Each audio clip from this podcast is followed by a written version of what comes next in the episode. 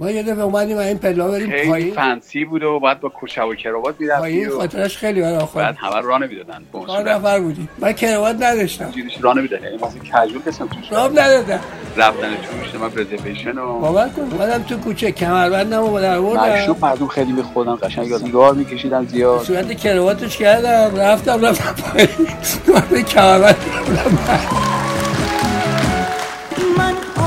آمده ام بای بای من آمده ام عشق فریاد کند من آمده ام که ناز یاد کند من آمده ام من آمده ام عشق فریاد کند من آمده ام که ناز یاد کند من آمده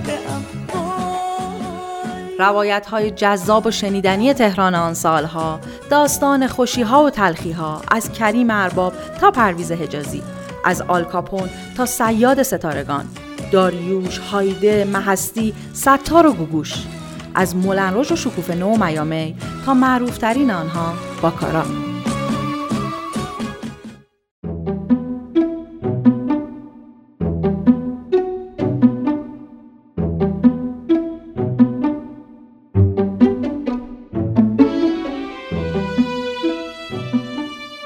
کاباره از آن واجه های مجهول در ذهن مخاطبان است که برای چندین دهه در بستر اجتماعی مردم ایران جا خوش کرده. واجهی به معنای اتاق کوچک که سابقه 500 ساله دارد و اصالتی فرانسوی. با این وجود همچین واجهی با مفهوم مدرن از قرن 19 میلادی معنا پیدا کرد که داستان آن را از زبان سامان سیف میشنویم.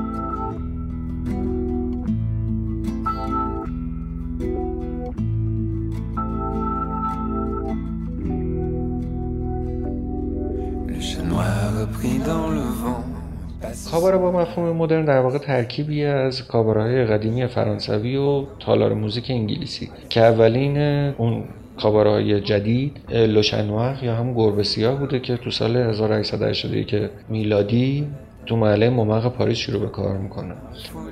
این کاباره فراتر از یه محل برای غذا و شراب خوردن و خوانندگی هم با موزیک زنده بوده و برنامه سرگرم کننده زیادی هم داشته. مثلا تئاتر موزیکال که با طنز سیاسی معمولا درآمیخته بوده. و خب محلی بوده برای قشر الیت جامعه. و از اول قرن بیستم تو کشورهای دیگه اروپایی آمریکا هم مشغول به کار میشن کاباره ها که اغلب نوشیدنی و شام داشتن و برنامه هاشون محدود می‌شده به موزیک زنده و استنداپ کمدی و طنز سیاسی.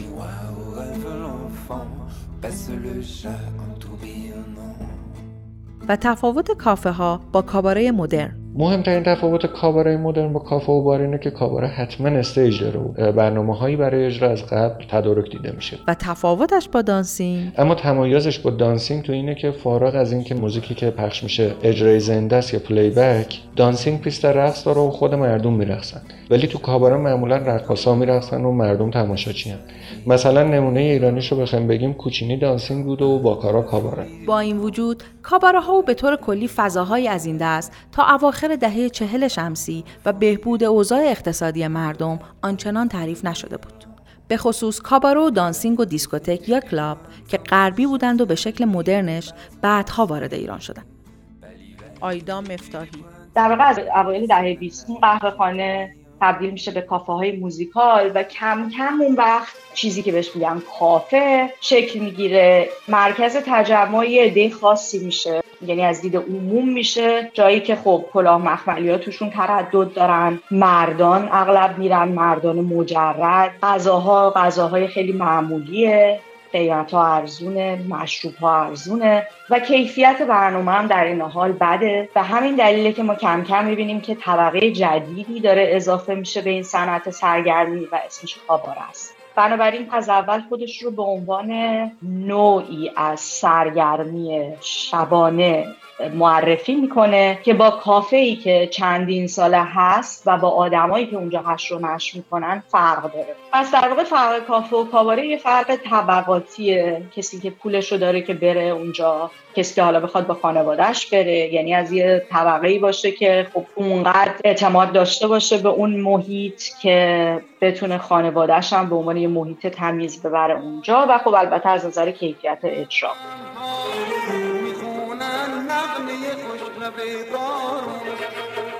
و این نکته که کافه ها و کاباره های قدیمی تر چندان خوشنام نبودند و توفیر و تفاوت بسیاری با کاباره های جدید روی کارآمده بعدی داشتند.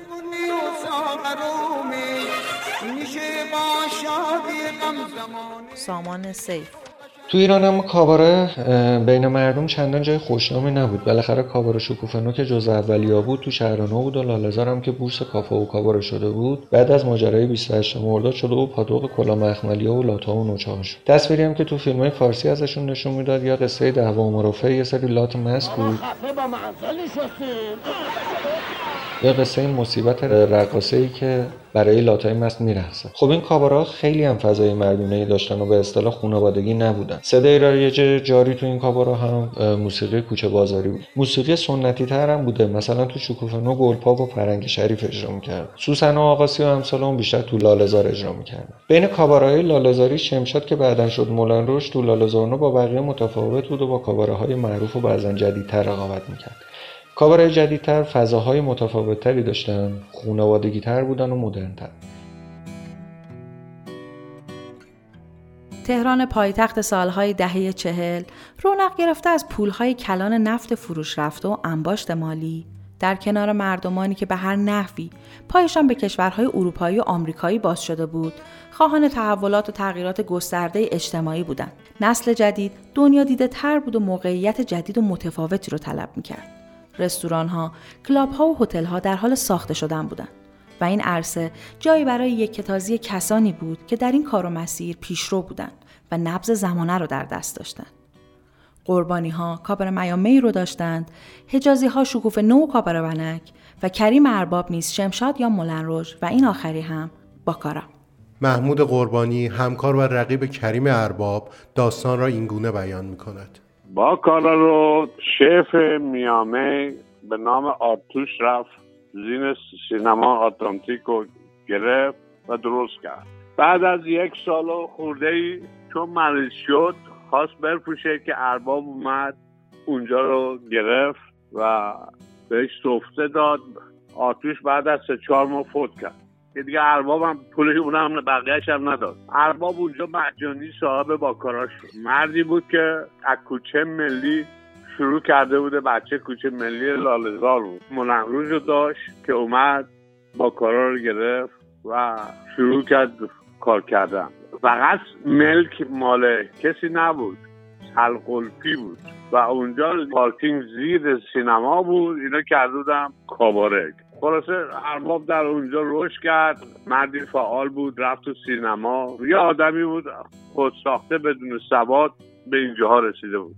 و رفت اونجا سرمایه گذاشت کرد. اما کریم ارباب کسی که به آلکاپون ایران شهرت پیدا کرده بود که بود؟ مسعود بهنود جوان به دوران رسیده آن سالها داستان ارتباط برقرار کردنش با کریم ارباب را اینگونه بیان می کند. در مجله روشنفکر با شخصی آشنا شدم به اسم محمد کریم ارباب. محمد کریم ارباب می‌گفتن که آلکاپون ایرانه. می‌گفتن تمام قاچاق ویسکی و مشروبات به دست اوست وارداتش از خارج از کشور گفته می‌شد. ولی اگر هم این نبود واقعش این هستش که کاباره های شهر زیر قدرت او بود و یک تعدادی هم آدمهایی داشت که اونها می‌تونستن قدرت حفظ کنن. و پیدا بود که حکومت هم باشه سر داره و به همین ترتیب هم در حالی که سواد زیادی نداشت بسیار ثروتمند شده بود. یه تصویری از خودش وجود داره که در اول فیلم گدایان تهران در اونجا یه بازی هم کرده نقش خودش رو نقش یک آل کاپون مانندی رو. من این آشنایی باعث شد که او اصرار کردم برم زندگیشو بنویسم. من وقتی زندگیشو برام تعریف کرد انقدر برام جالب شد که به یک ناشر ایتالیایی پیشنهاد دادم و او همونقدر که خلاصه رو گفتم قبول کرد که اینو چاپ کنم. و داستان آلکاپون ایرانی و ارتباطات گنگستریش من روزهای مختلف می‌رفتم میشستم و شاهد این ارتباطات گانگستری آلکاپونی ولی نوع ایرونیش بودم. از جمله که دفتر کارش در یه جای عجیبی قرار داشت. برای اینکه آدم برسه به دفتر کارش باید از توی هفتش تا خونه قدیمی رد می‌شد. این خونه ها همینطور از ته حیاتشون باز شده بود رفته و تون یکی رفته و تون یکی رفته و تو یکی. تمام این حیاتا پر بود از ویسکی های قاچاق رو هم مثل تمام تصویرهایی که از آنتاچبل و از دوران آلکاپون هست. درست شبیه اونا. بعد وارد این خونه ها می همه مثل حالت دفتر داشت. یه عده نشسته بودن پول می‌دادن پول می‌گرفتن. معلوم بود معاملات عجیب غریبی در بینه بعد اون ته یک میز خیلی بزرگی در بود سه متر بود و خودش که کوچولو بود و سیاه چرده پشت اون نشسته بود وسط این میز گم می‌شد و خاطراتش می‌گفت. کریم ارباب کاباردار معروف تهران با موقعیت متفاوت و عجیب آن روزهایش مالک کاباره مولن روژ یا همون شمشاد سابق تهیه کننده معروف سینما آلکاپون قصه ساز و معروف پشت پرده صنعت سرگرمی ساز دهه 45 تهران همسر جمیله رقاص و رقصنده معروف هم بود. داستان آشنایی و همکاری این دو از زبان خانم جمیله.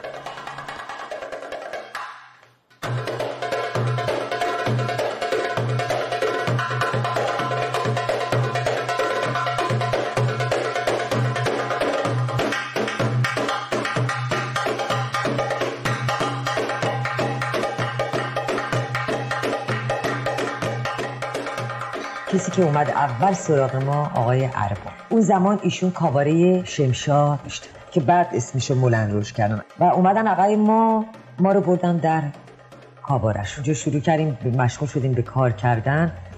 و دیگه یه مدتی که من کار کردم دیگه به دلیلی که حامله شدم دیگه نتونستم کار کنم. اما شوهرم اونجا کار می‌کرد. تا دیگه من فارغ شدم و بعد به دلیلی که زندگیمون یه خورده ناراحتی پیش اومد و دختر سه ماهه داشتم که ازش جدا شد. من در همون کاباره شمشاد که مال ارباب بود شروع کردم به کار. و داستان ازدواج خانم جمیله با کریم ارباب. از همه کاباره ها می اومدن کاباره مولن روز سر دوازده می‌گفتن رقص جمیله شروع میشه بریم برنامه جمیله. برای یه مدتی که من اونجا کار می‌کردم پیشنهاد بود که آقای ارباب به من کردم برای ازدواج. من 17 سال ارباب احساس کرده که من یه دختر جوونیم و زیاد توی این کارا وارد نیستم. واقعا من دوست داشت فکر می‌کرد که خب یه روزی جمیله واقعا ممکنه دیگه اوج برسه. یه زندگی راحت ساکت کوچیکی داشتم. فقط می‌خواستم یه سرپرست داشته باشم یه کسی بالا سر من باشه از بچم حمایت کنه. به این ترتیب کریم ارباب پس از مدتها کابارداری در مولن در سال 1348 تصمیم به راه اندازی یک کاباره متفاوت در بالای شهر می‌گیره. کاباره نسبتا بزرگ در زیرزمین سینما آتلانتیک یا آفریقای فعلی در خیابان پهلوی آن دوره و ولی اصر فعلی با فضای ایرانیزه شده با گنبد و محرابهای آینکاری و رنگی رنگی شده روی سن که همیشه در یاد خاطره مخاطبان آن سالهایش باقی خواهد ماند.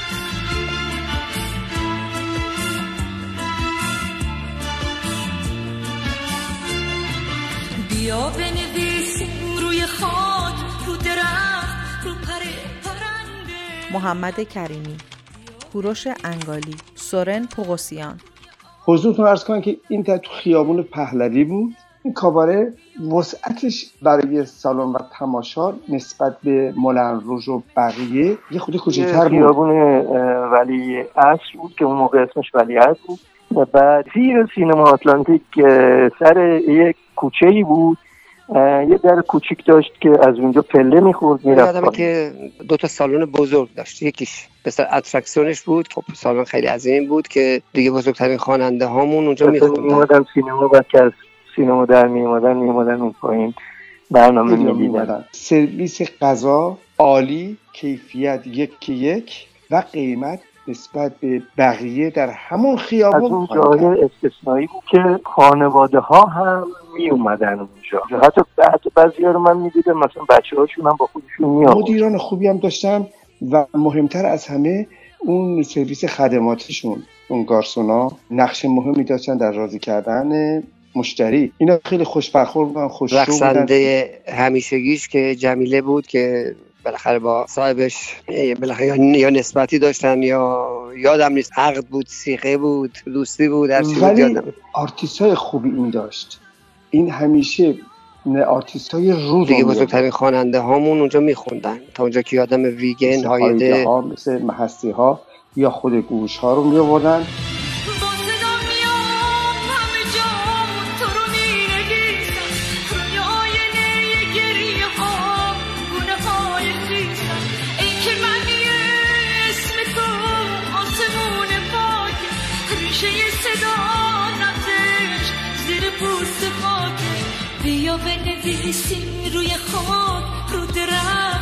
پر پرنده رو ابرا یا بنویسیم روی برگ روی آب توی دفتر موج رو دریا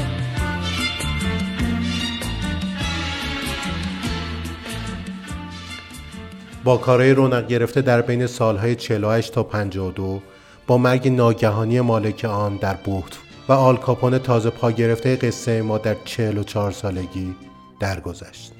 از جلوی چشم خودم یه اتفاق افتاد. من همیشه با ارباب که صحبت می‌کردم مرگ خودم رو فکر می‌کردم پیش بینی می‌کردم. میشستیم خب صحبت می‌کردیم که ارباب اگر این موقع من طوری شدم تو مواظب دلیل باش. برای که اون چشمشو باز کرده سه ماش بوده طوری دیده. خدا به سر شاهده به جان دوتا بچم همیشه نوش می‌گفتم. پنج شنبه بود بچه های من از مدرسه اومده بودن. و کارگر داشت غذا رو آماده می‌کرد. من صداش کردم. من اتفاقا استودیو بودم. برای فیلم بندری اهدی داشت آهنگ می‌خوند. من باید اونجا بودم که گوش می‌کردم. نوار رو آوردم خونه که گفتم بلند شو دیگه ساعت یه بعد از ظهر خوابیدی. پوشو روز تعطیلی هم بود. نمی‌دونم چجوری بود که دیگه بعد از ظهرش تعطیلی بود. کرباب یهو جلو چشم خودم در عرض یک ثانیه و اصلا یک ثانیه برگشتم دم ارباب سکته کرده هم سفر تنها نرو بزا تا با هم بریم. سرنوشتمون یکی هر دومون مسافریم و مسئولیتی که بعد مرگ ارباب برگردن جمیله افتاد. برای که خیلی مسئولیت افتاد سر من. کاباره ها سینما ها پخش فیلم دفتر کارگرا. پنج هزار نفر کار می‌کردن برای ارباب.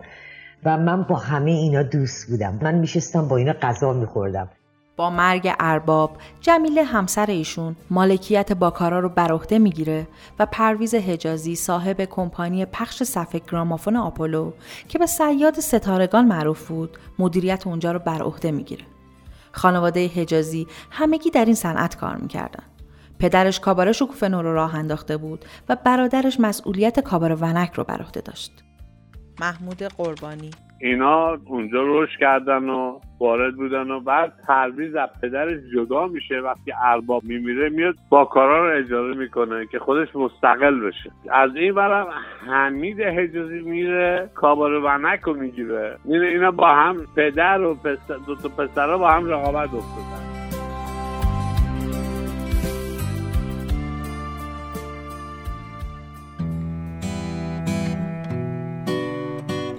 دوران پرویز حجازی دوران پر رونق سید ستاره های موسیقی پاپ آن دوران بود. با کارهای پرهیاهوی دوران هر شب خواستگاه خواننده ها و مخاطبان خود بود. داستان گروه ها و بندهای موسیقی که به طور مداوم با خواننده های مختلف همکاری می‌کردند. روایت کوروش انگالی از فعالیت در باکارا با آقای سولی هم دوست قدیمی بودیم از دوری دانشگاه و بعدم کار حرفه موسیقی رو با هم شروع کردیم. به همین دلیل من شف ارکستر ایشون بودم. در چندین دوره ما کار باکارا و کاوار شکوفه برنامه اجرا می‌کردیم. معمولا ساعت ده یازده شب هر موقع که برنامه بود می‌رفتیم برنامه رو اجرا می‌کردیم. فوقش یه رو برش اینجا بودیم و میومدیم از کاباره بیرون. و اینکه چه خواننده هایی در اون دوره در باکارا فعالیت می‌کرد تو این چند دوره ای که ما بودیم تا اونجا که من یادمه خانم گوش یه دورش اونجا برنامه اجرا می‌کرد. خانم محستی یه دورش برنامه اجرا می‌کرد. آقای سولی برنامه اجرا می‌کرد. آقای کوروس سرهنی زاده من یادمه که برنامه اجرا می‌کردن خانم نلی تازه خوب کارشون گرفته بود. و شکل اجرای برنامه ها به نوبت بود. اولا که خب غیر از خواننده ها کاباره ها برنامه اترکسیون داشتن. مثلا من یک گروهی که من خودم خیلی دوست داشتم یه گروه انگلیسی که سازدهنی می‌زدن دست جمعی و بعد کارهای مثلا خیلی جدی می‌زدن. مثلا مثلا آرشگر سویل کوچینی کارا رو اجرا می‌کردن. یا مثلا یه بار باز من خودم خیلی دوست داشتم یه گروه آرژانتینی بودن که رقص سنتی آرژانتین رو انجام می‌دادن. بعد گروه های رقص اتراکسیون زنانه همیشه تو کاباره ها بودن به بین دو تا برنامه مثلا ما برنامه اجرا می‌کردیم تا خواننده بعدی بخواد آماده بشه به رو صحنه یه برنامه به این شکل اجرا می‌شد بعد اومد خواننده بعدی بودن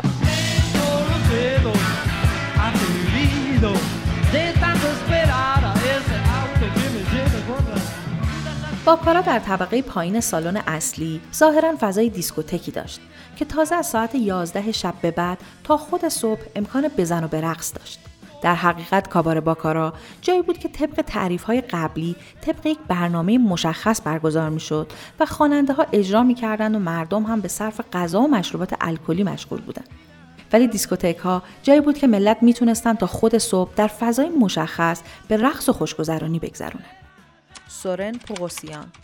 یازده شب شروع می شد حالا بستگی به نیم ساعت این برابرش داره. اونجا اکثرا مشتریا مرد می اومدن بعد اون ور بار آره، فروشنده ها اکثرا گارسوناشون زن بودن. اونجا معمولا هر شب باز بود برای کسایی که می‌خواستن برن از 11 شب تا مثلا 3 4 صبح. و یادمه که با کار خیلی وقت هم از خارج می آورد. چون تو تبلیغاش اکثرا می نوشت مثلا رقصنده های فلان از کابار لیدو پاریس. چون کابار لیدو پاریس پاریس دو تا کابار بزرگ هستن که از قدیما موندن. یکی مولن روژه یکی لیدو. و اینا واسه هر برنامهشون تقریبا دو سال کار میشه. مثلا رقصنداش همشون هم ایکل از روسیه از کشورهای دیگه از همه جا استخدام میشن.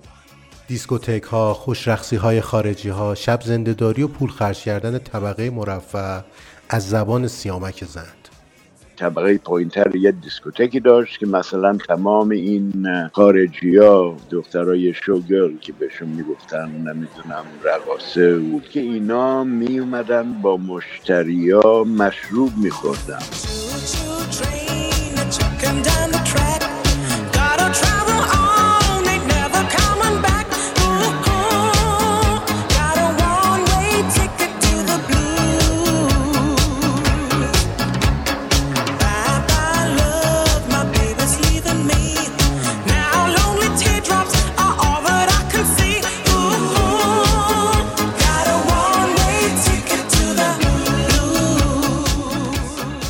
کوکتل که این دختر خارجی مصرف می‌کردن اون زمان دونه ای صد تومن. ماها که می‌رفتیم پایین از یه دختر خارجی که خوشمون میومد اینو دعوت می‌کردیم سر میزمون و کاکتل براش میخریدیم. خب بر وسع خودمون پول می‌دادیم. حالا بنده در دربار کار می‌کردم و از یه خانواده بودم که از لحاظ مالی مشکلی نداشتم. مثلا می‌تونستم کاواره برم و یه دختره رو مثلا دعوت کنم سه چهار تا بولز براش بخرم در یه شب. دخترا از این صد تومنه که قیمت کوکتل بود ده درصد سهم دخترها می‌شد. که از کاباره می‌گرفتم. و حضور اشخاص مطرح و پولدار در همچین محافل شبانه ای ما همسال آقای فریدون سوداور صاحب شرکت مریخ بنز معروف اون زمان همین آقای فیلیکس آقایان که عرض کردم حضورتون. کسانی دیگه. با محمود رضا برادر شاه اینا. خب اونا قدرت مالی بالاتری داشتن. مثلا یه دختر خارجی رو که دعوت می‌کردن سر میز یکی دوتا شامپاین سفارش می‌دادن که هم کمیسیونی که دختر رو بابت این کار می‌گرفتن خیلی بالاتر بود از فروش سه چهار تا کاکتل. و از این سیستم در اومد هنگفتی کاباره ها داشتن.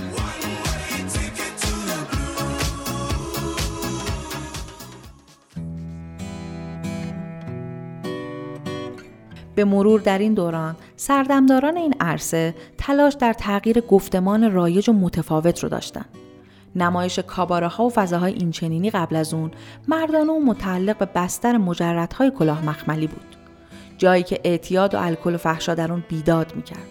و این پدرخوانده های entertainment بودند که در اواخر دهه چهل و اوایل دهه پنجاه مسیر رو تغییر دادند. آیدا مفتاحی. خیلی چیزا راجبش صحبت میشه من جمله مثلا فحشا و اعتیاد یعنی در واقع جاهایی که مثل دیسکوها و اینا خب تصور می‌شده و حالا احتمالا تا حدی هم واقعا وجود داشته که توشون مواد مخدر فروخته می‌شده و غیره. خب تو تمام این گفتمان ها این بار منفی وجود داره. حالا کاری که کسایی مثل آقای حجازی و آقای محمد کریم ارباب می‌کنن که در واقع به نحوی میشن قولهای صنعت کابارداری تهران و نه تنها کابارداری بلکه صنعت شفریح شبانه تهران. اینا می‌خوان یه تصویر جدیدی ایجاد کنن. یه گفتمان جدید ایجاد کنن. یه گفتمان طرفدار کاباره ایجاد می‌کنن که کاباره رو یه فضایی خانوادگی معرفی می‌کنن. و شغل کسی که توش اجرا می‌کنه رو هنرمند ترسیم می‌کنن. مخصوصا اینا بعد از انقلاب سفید اتفاق میفته در واقع همسو می‌کنن جریان شکلگیری کاباره ها رو و این کاباره های مهم رو با جریان انقلاب سفید. و میگن که این تحولات که داره تو جامعه اتفاق میفته خود به خود توی زندگی صنعتی یه تفریح جدی هم لازم داره. و کاباره جاییه که کارمندا می‌تونن بعد از کارشون با خانوادهشون برن اونجا و فراموش کنن خستگی روزشون و فرداش با انرژی بیشتری برگردن سر کار. و خاطره محمد کریمی از میزبانی های پیاپی باکارا در طول آن سالها. من کارم یه طوری بود که ماهیانه به طور متوسط دو تا پارتی ما داشتیم توی این کاباره. بیشتر به خاطر کیفیت غذاش اونجا رو انتخاب می‌کردیم و کارگرها خسته می‌شدن. این یه روحیه خوبی بود که چقدر زحمت می‌کشن. ما هم یه شادی براشون رو برا بکنیم. گاهی اوقات با خانواده دعوتشون می‌کردیم چون واقعا خانوادگی بود. اصلا من توی این مدت که می‌رفتم میومدم یک بار یه وضعیت غیر اخلاقی واقعا در مدیر خیلی قوی داشت. ولی در مجموع ما کادرمون شرکت ما شرکت امریکایی بود. توجه فرمودین. ما با با کارا راحت تر بودیم. تا هم زنگ می‌زدیم همه چیز ردیف بود. هزار نفر پرسنل موند. اصلا بعضی وقت دربست مال ما بود. روزهای پنج شنبه و جمعه گل بازار اینا بود. یعنی پنج شنبه جمعه جیا نبود. ولی ما سرویس رو میذاشتیم وسط هفته سه شنبه شب. دربست مال ما بود. همه سر کار می‌خواستن برن.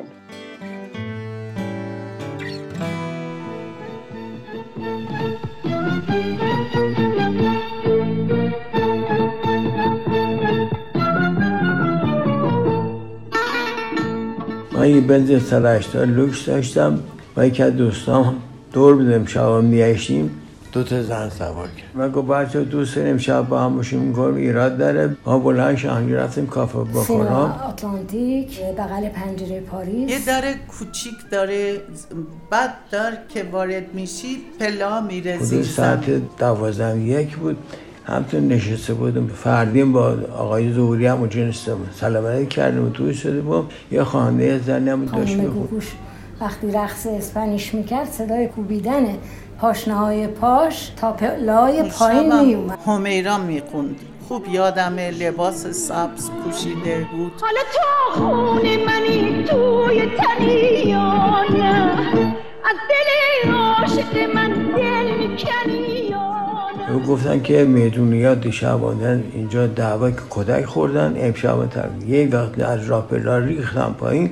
یا آقا پرویز هم بگفت نیموندار کافه بود. رفت تو گنجشون چهار پنج دسته چوب خرده چوب بود. یکی دست افشین خواننده اونجا موجی بود. گفت هر کس بیاد روی پیست به رقص زیاد غر بزنه من کادو میدم. من اهل رقص نبودم ولی یه دونش بلند کرد زد رو میز نیست شد. گفت هر کی اومد همینجور بده خلاصه.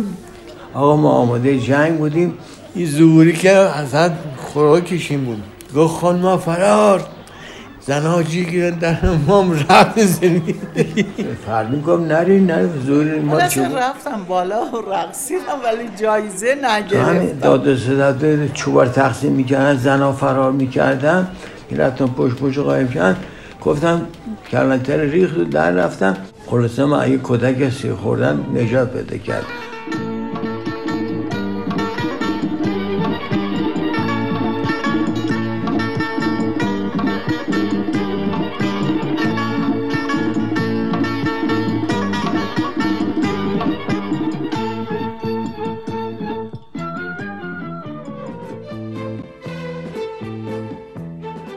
یا داستان سورن از کریم ارباب مالک نام‌آشنا و ناآشنا به موسیقی. یادمه یک روزی تصمیم گرفته بودن و ارکستر مثل کلاسیک پشت خواننده ها بزنه. اومدن یه ارکستر ثابت بذارن حدود بیشتر از 20 نفر بودن. تنظیم قشنگ با ویولون و ویولونسل و این چیزا. یادم اون موقع رهبر این ارکستر اریک نامی بود نوازنده فرانسوی بود بعد این تمام نوتا رو نوشته بود و ارکستر داشت تمرین می‌کرد. اگه اشتباه نکنم با ستار داشتن می‌زدن. ستار هم آهنگای ملایمش بود خب ارکستر با ویولون و همه چی می‌زدن.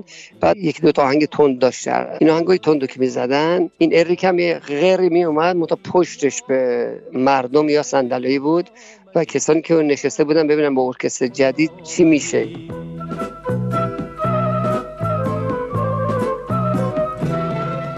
هیچی. زدن و تموم شد. بعد مثل که پرسیدن از این دوستان که خب نظرتون چیه در ارکستر جدید و این برنامه جدیدمون این چیزا آقای ارباب گفت ارکستر بد نبود ولی این سیاه قشنگ نمیرقصید.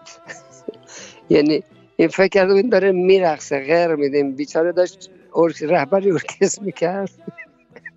خودش رو تکون می‌داد. خب واسه آقای ارباب رقص یعنی رقص جمیله بود دیگه. و خاطره خانم جمیله از حضور اوناسیس یکی از بزرگترین ثروتمندان جهان و همسر دوم ژاکلین کندی در سال 1351 در تهران و کاباره باکارا اوناسیس اومده ایران یه ده روزی اونجا مهمان بودن. خب هر شب من بدبخت اونجا برمی میداریم من خودم حالم به هم جاها فرق می‌کردی منزل فلان یه شب فلان. اما خب من بودم این ده شب. یه شب دیگه واقعا دیگه خودم که خسته شدم اینا تلفن که کردم من گفتم که امشب برنامه دارم نمی‌تونم. دروغ گفت کاباره داشتم. اما نمی‌خواستم دیگه برم دیگه خسته شدم. من برنامه کاباره با کارا تموم شده بود دیگه خسته و مرده اومدم تو دفتر نیستم. من دیدم مدیرمون دوید و من گفت خان جمیل آقای اوناسیس اومده. تو ایدم رفتم دم پله ها داری میره پایین تو مردم. گفتم بابا اینو آوردی اینجا چیکار کن منو کشتی. از سر شب من جمیله ببر اونجا که من جمیله امشب اون نیومده ما بردمشون بالا. قسمت لوج اون بالکن نشوندم نشستم پلوش دارم ول نمی‌کنه. میگه باید برقصی گفتم بابا من رقصم کردم دیگه. نمی‌تونم برم. گفت نه من از تو خواهش می‌کنم من به خاطر تو اومدم و باید برم. گفتم من نه شبی دارم برنامه می‌زنم امشب نیومدم تو به خاطر ما. گفت نه باید برنامه من از تو خواهش می‌کنم. خلاص دیگه بعد زمان بود که باز خدا بیامرز آقای فرید محسن فرید اعلان برنامه می‌کرد و پشت صحنه دست که اعلان کرد به درخواست یه عده مشتریان چی بگه؟ نه اوناسیس عزیز تنها. و جمیله یه برنامه دیگه ما اومدیم به رقص دیگه کردیم باهاشون بودیم و بعدم که خب یه ساعتی دستشون تمام جواهر بود. ایشار تو دست من که من برگردوندم.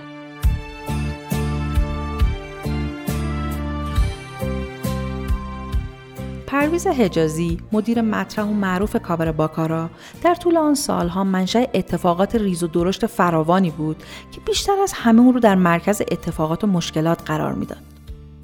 از داستان چک های مختلف دوران گوگوش که در آن دوران سر صدای بسیاری به پا کرده بود تا رقابت های فراوان با پدر و برادرش که رقبای سرسختی براش محسوب می شدن. و این آخری ها روابط عشقی او با پونه خواننده جوان که در سال 1355 او رو وادار به خودکشی کرد. مرگ پرویز حجازی شوک بعدی به کاباره معروف شهر بود. پس از مرگ او ظاهرا برادرش حمید مالک کاباره ونک مدیریت این کاباره را بر عهده می‌گیرد. تا با توجه به وصیت پرویز هزینه همسر و بچه های او را که در انگلیس زندگی می کردن تأمین کند. سالهای پس از مرگ حجازی سالهای منتهی به انقلاب است. شهر درگیر رویدادهای ریز و درشتی است که روز به روز عرصه را بر فضای این صنعت تنگتر می کند. داوود ارسونی آقای حجازی میگه که بارها و بارها تهدید می شده به اینکه باید کاباره رو بفروشه یا اینکه در حقیقت یک روزهای تعطیل کنه که اذیتی که میگه می‌کردن این بود که میگشتن توی تقویم و اون رو گزارش می‌دادن به حوزه علمیه و به علمای جایی و و اونها هم نامه می نوشتن به اداره امنیت اماکن و ساواک و اونها می اومدن در حقیقت حجازی رو اذیت می‌کردن. یعنی توی این مصاحبه چند بار این گفته شده که ما حتی میگه یک روزی ساعت هشت شب میگه ما شروع کردیم کاباره رو باز کردن نشسته بودیم و اینا یهو دیدیم یه سری مامور اومدن تو. گفتیم آقا چی شده؟ گفت ببندین. گفتیم چرا؟ گفت امروز نمیشه. گفتیم آقا چرا نمیشه؟ و زنگ زدیم و حجازی اومد و گفتش که خب مشکل چیه؟ گفت نامه داریم از امنیت اماکن یا اسم اینجوری داشته. باید اینجا رو امشب تعطیل کنیم. فشارها روز به روز بیشتر و بیشتر می‌شد. عرصه بر فضای کاباره ها تنگتر شده و باکارا در تابستان سال 1357 در آتش خشم معترضان سوخت. پنجشنبه دوازده مرداد سال 57 شب بسیار شلوغی در کاباره باکارا بود. کاباره حدود ساعت 8 شروع به کار می‌کرد و برنامه اصلی هم ساعت 10 شروع می‌شده تا پاسی از صبح ادامه داشت. اون شب کاباره نمی‌دونست که داره آخرین نفسهایش رو می‌کشه. ساعت یک و چلو پنج دقیقه شده بود و برنامه ها تموم شده بود و آخرین نوازنده هم که یک تکنواز ویولون بود از روی سن میاد پایین. نگهبان ها اعلام می‌کنن که آیون کاباره تعطیله. ادهی هنوز سرشون گرم باده بود که نوشیده بودند و گیج بلند شدن از کاباره بیرون رفتن. ساعت شیش و نیم صبح. رضا خاوری سراشپز شیفت صبح از در کوچه خورشید وارد کاباره میشه. تورج صادقی نگهبان شیفت شب تصمیم می‌گیره از درب غربی که به سمت خیابان پهلوی باز می‌شد خارج بشه. به محض پا گذاشتن روی پلکان خروجی با حجم عظیمی از دود که داره از پله ها سرازیر میشه مواجه میشه. سریع برمیگرده و بقیه رو خبردار می‌کنه. همه افراد کپسول های آتش نشانی رو برمیدارن و به سمت آتش حرکت می‌کنن. اما کار از کار گذشته بود. زبانه های آتش به سینما هم سرایت کرده بود. به خاطر سیستم تهویه مشترک بین سینما و کاواره آتش سریعا از کانال های کولر و هوا وارد هر دو مجتمع شده بود. همین باعث گر گرفتن آتیش شده بود. تورج صادقی متوجه میشه که سقف راهروی مشرف به سینما آتلانتیک هم آتش گرفته. همه ناراحت بودن از این آتش سوزی. کارگرها گریه می‌کردن و می‌زدن رو سر خودشون. اصلا هم به فکر این نبودن که خرابکاری در کاره. همه شکشون به سیمکشی برق بود. با کارا و سینما آتلانتیک سوخته و بیرمق پس از انقلاب توسط نهادهای تازه شکل گرفته دولتی مصادره شدند. و باکارا به صورت یه انبار خیلی خیلی بزرگ در اومد که در اون انبوهی از فیلم ها و نگاتیف ها و آنونس ها، پوسترها و عکس های ویترینی فیلم ها و حتی تجهیزات سینمایی که مصادره شده بود نگهداری می شده. عباس بهارلو محقق سینما روایت خود را از این فضا اینگونه بیان می‌کنه. من سال 1373 بعد از اینکه جلد اول چاپ اول کتاب فیلم شناخت ایران رو منتشر کردم نیاز داشتم که برای جلدهای بعدی تعدادی از فیلم ها رو که در دسترس نبودن ببینم و مشخصات کاملشون رو برای کتابم یادداشت کنم. مطلع بودم که بسیاری از این فیلم ها توسط حوزه هنری در این انبار نگهداری میشه. فهرستی از فیلم های مورد نظرم رو تهیه کردم و به شکلی به آقای محمد علی زم که اون سالها ریاست حوزه هنری رو به عهده داشت رسوندم. آقای زم من رو به آقای فتولاه کریمی معرفی کرد که اداره این انبار رو به عهده داشت. فتولاه کریمی ارزم به حضورتون در سالهای قبل از انقلاب در لابراتوار مهرگان فیلم کار کرده بود و به کارش خیلی خیلی وارد بود و در مدت طولانی که اونجا بود تونسته بود به این انبار و فیلمهاش سر و سامان بده. بار اول که من رفتم به این مکان و زنگ در رو زدم و آقای کریمی در رو باز کرد پشت در یک پاگرد کوچیک بود که چند تا پله می‌خورد و به معوطه بزرگی منتهی می‌شد. حیرت آور بود واقعا. در گوشه گوشه این مکان و اتاقک ها انبوهی فیلم و تجهیزات سینمایی نگهداری می‌شد و چند تا موویلا که من فیلم های مورد نظرم رو با اون دیدم. سالها بعد یعنی فکر کنم دو سه سال بعد یا سه چهار سال بعد امکانی فراهم کردیم که بسیاری از این فیلم ها برای فیلمخانه ملی ایران از حوزه هنری خریداری بشه. اما عمده فیلم ها و نگاتیو ها اونجا موند که چند سال بعد متاسفانه به رغم همه پیگیری هایی که انجام دادیم واقعا نمی‌دونم چه بلایی به سر این در واقع نگاتیو ها و تجهیزات آمد. به این ترتیب داستان کاواره بزرگ شهر زیر پوست شهر دفن میشه. سینمای زیبای آتلانتیک سینما آفریقا میشه و آن بستر سرگرمی خاموش.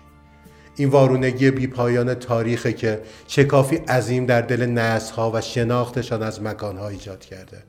ولی از پهلوی ولیعت آتلانتیک آفریقا و باکارا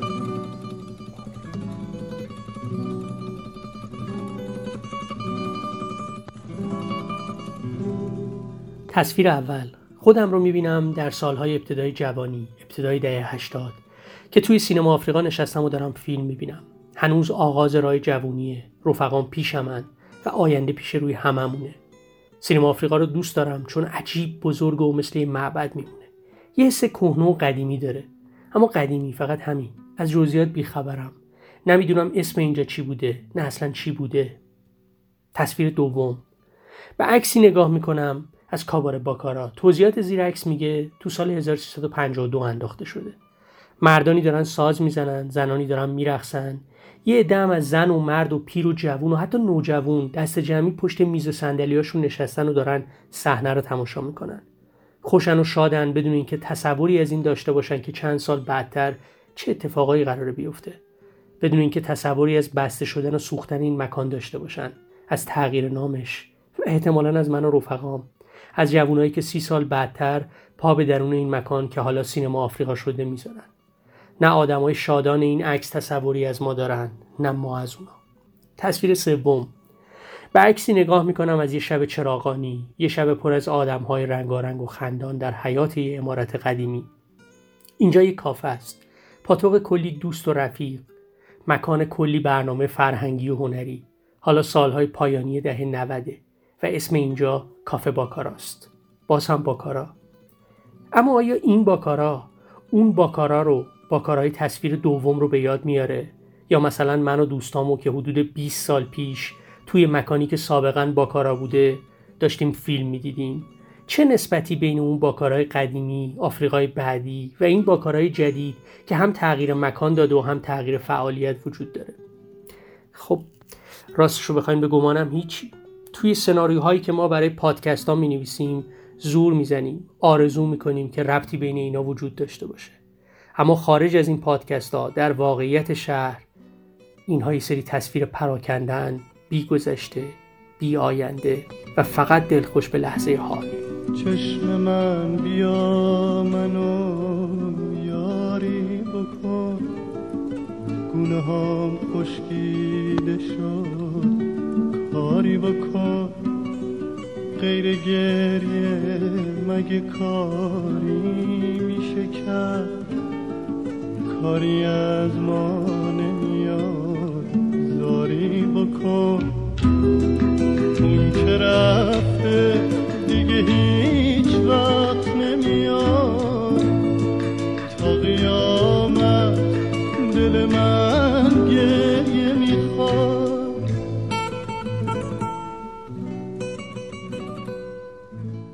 شماره از پادکست رادیو نیست در مهر ماه ضبط و تدوین و در یکم آبان ماه 1399 منتشر میشه.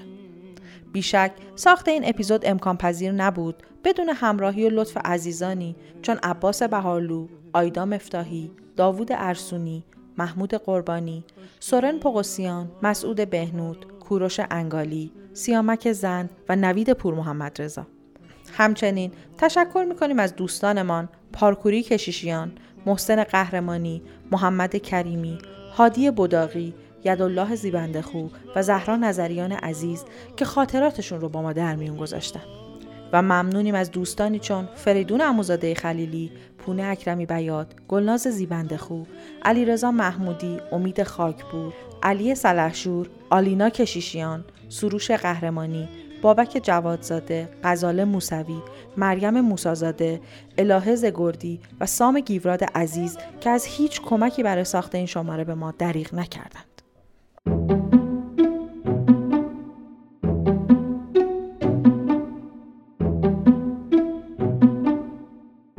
این اپیزود در تمامی اپهای پادگیر قابل شنیدنه و شما برای دسترسی به همه اپیزودها و مطالب تکمیلی می‌تونید به سایت ما یعنی www.radionist.com مراجعه کنید. نویسندگی و کارگردانی این شماره بر عهده رامیار منوچهرزاده بوده و نگین فیروزی دستیار کارگردان این اپیزود است.